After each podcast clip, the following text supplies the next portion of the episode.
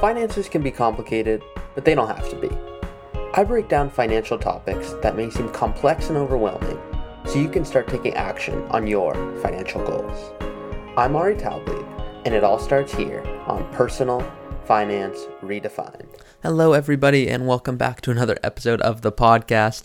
Today's episode is a special one, and the reason it's a special episode is because it's probably the question I get more so than any other question, and that question is Should you hire a financial planner? And so today's episode is all about financial planners. Do you need one? When don't you need one? I'll walk through the most important questions that you should ask when interviewing financial planners. And then, most importantly, I'm going to walk through why a financial planner might help. But first, when doesn't a financial planner make sense? Well, you might be what's known as a do it yourselfer in the financial world. So, if you love looking at tax strategy and managing investments and ensuring, ensuring you're doing all the research to maximize your wealth and are able to fully attach yourself from your money emotionally, and then you might understand, wow, I don't need a financial planner because I'm able to attach my money and my emotions in a way that doesn't contradict one another. Now, that's not for everyone, but there are certain people who really do love staying up to date with the most recent tax law and following legislation. And if you're in that boat, well, that might be one reason a financial planner might not make sense for you but there might be other reasons that it makes sense. So, for example, it, might be fun for you and you like analyzing stocks and you love staying up to date with tax law and ensuring you're maximizing your situation, but you also may not, which is why financial advisors exist.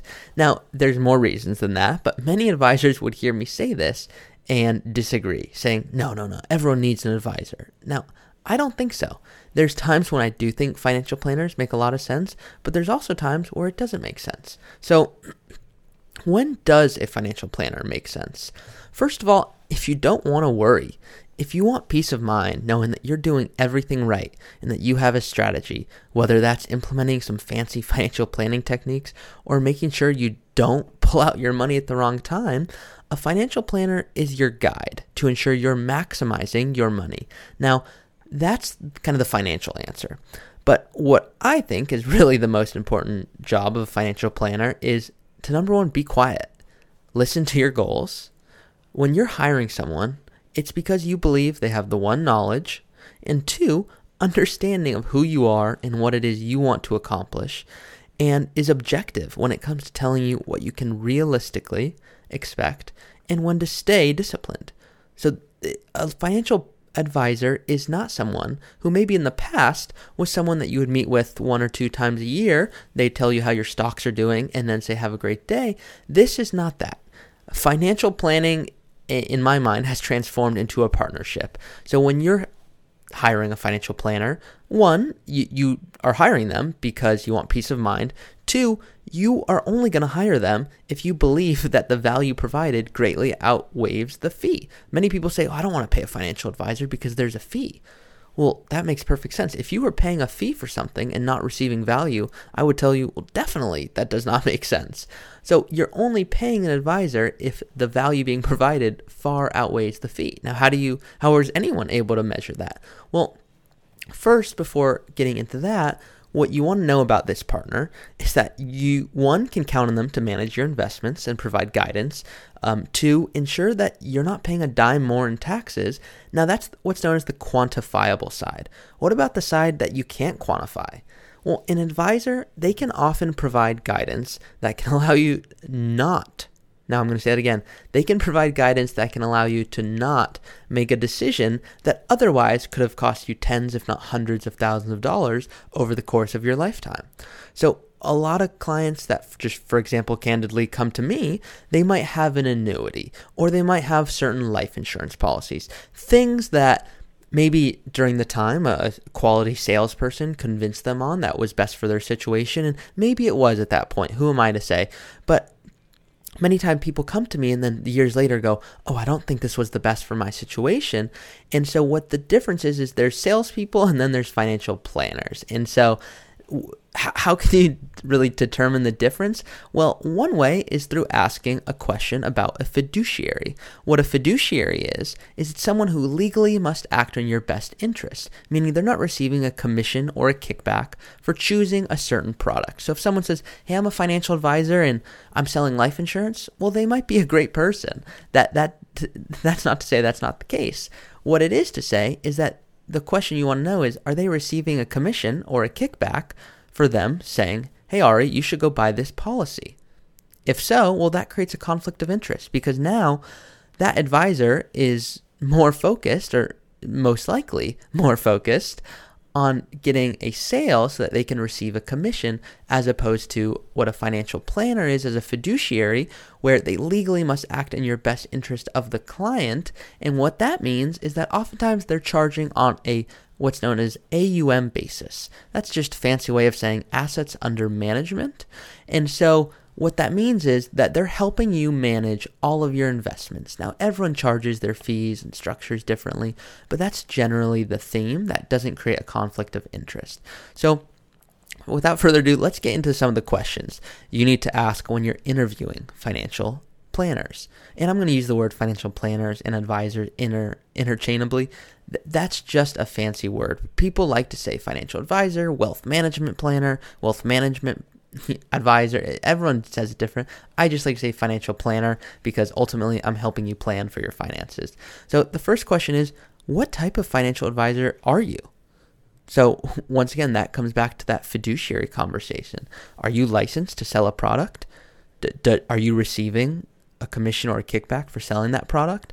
That could be a mutual fund. That could be an annuity. These are things that it's worth understanding about how your advisor works because when you're a fiduciary, you must act legally in the best interest of your client and you're held to a higher standard of care.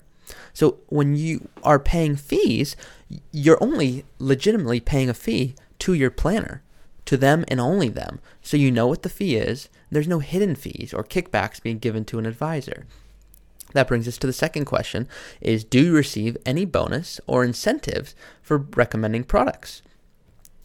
Similar to the first question, but certain products like mutual funds, annuities, and life insurance, they are paying a financial advisor a kickback in return for selling that product over another.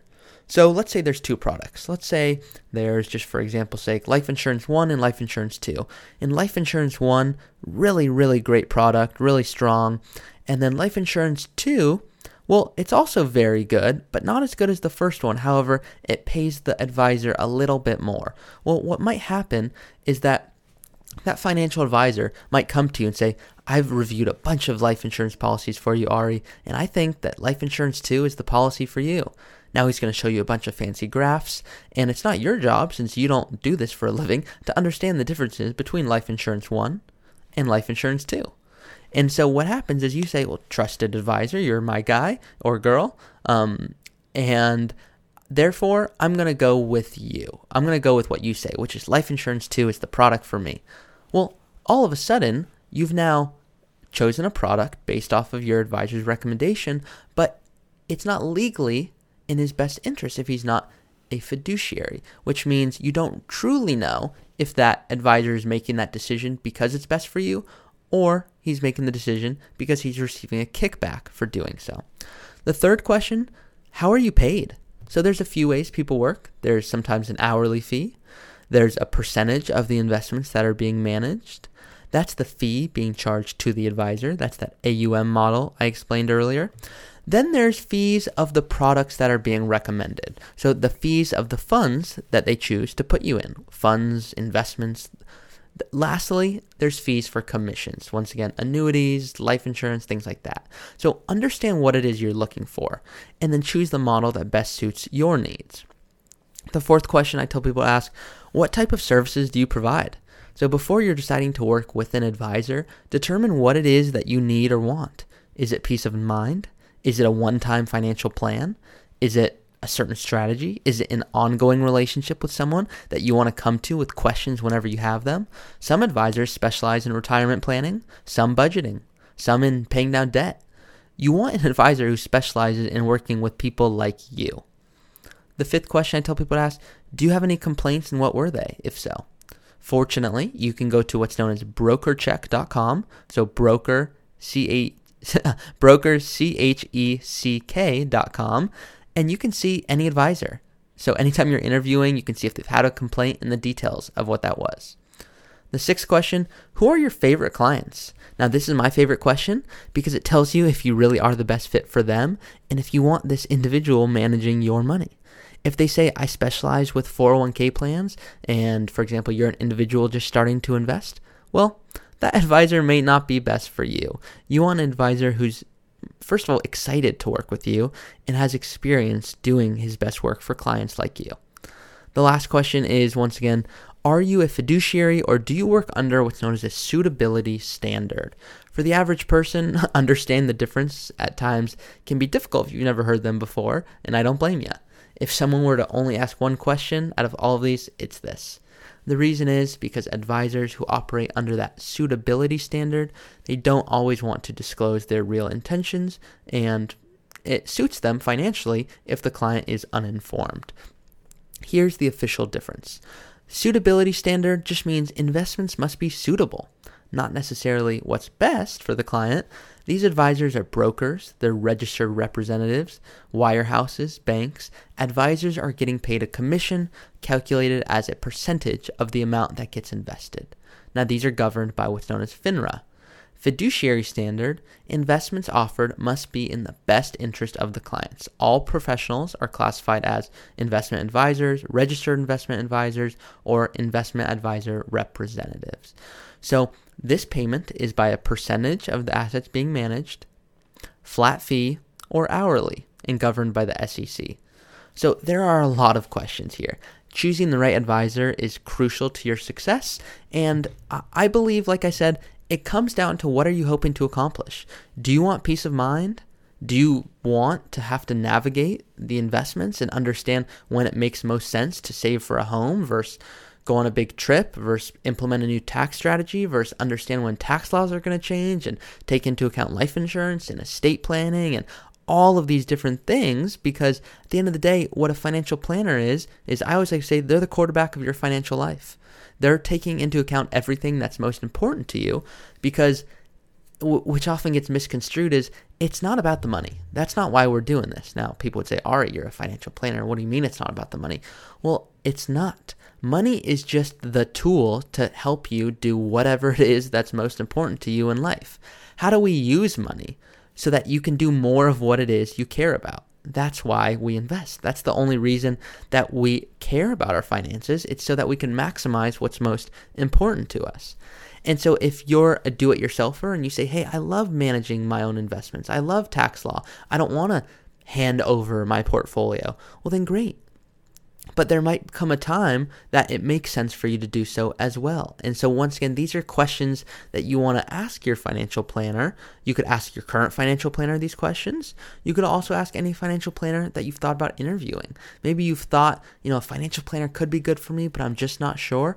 Many financial planners have a schedule a call button on their website that allows you to just go on there and do a most of the time it's a free first call just to learn what it is that they're about. What what's their strategy? What's their planning process? Everyone does it differently. I've, I've seen many different advisors who have found success doing it a bunch of different ways. And then as a reminder this is the exact type of work I do for clients is I manage their finances but I manage their finances as a partnership, meaning I'm not coming and making decisions and saying, okay, Ari, here's what we're doing today. No, no, no. It, it's much more of, hey, what do you want to accomplish? Here's where you are. Here's where you want to be. What do we have to do in the middle to get you there? So that's the work I do for clients. If you have any questions, you can always submit a question or you can go and just book a call with me. So happy to do whatever is best for you. Once again, thank you for listening. Keep submitting these questions. I, I really enjoy getting them because then I get to answer what's most important to you all. Thanks for listening to another episode of the Personal Finance Redefined podcast. If you're enjoying the show, please subscribe and let me know if there's anything in particular you would like me to discuss by submitting a question at personalfinanceredefined.co. That's personalfinanceredefined.co. Thanks again for listening, and I'll see you next time. Hey everyone, quick disclaimer here. Please be smart about this, and before taking any action, consult with your tax planner or financial planner. Nothing in this podcast should be construed as investment, tax, legal, or other financial advice. It's for informational purposes only.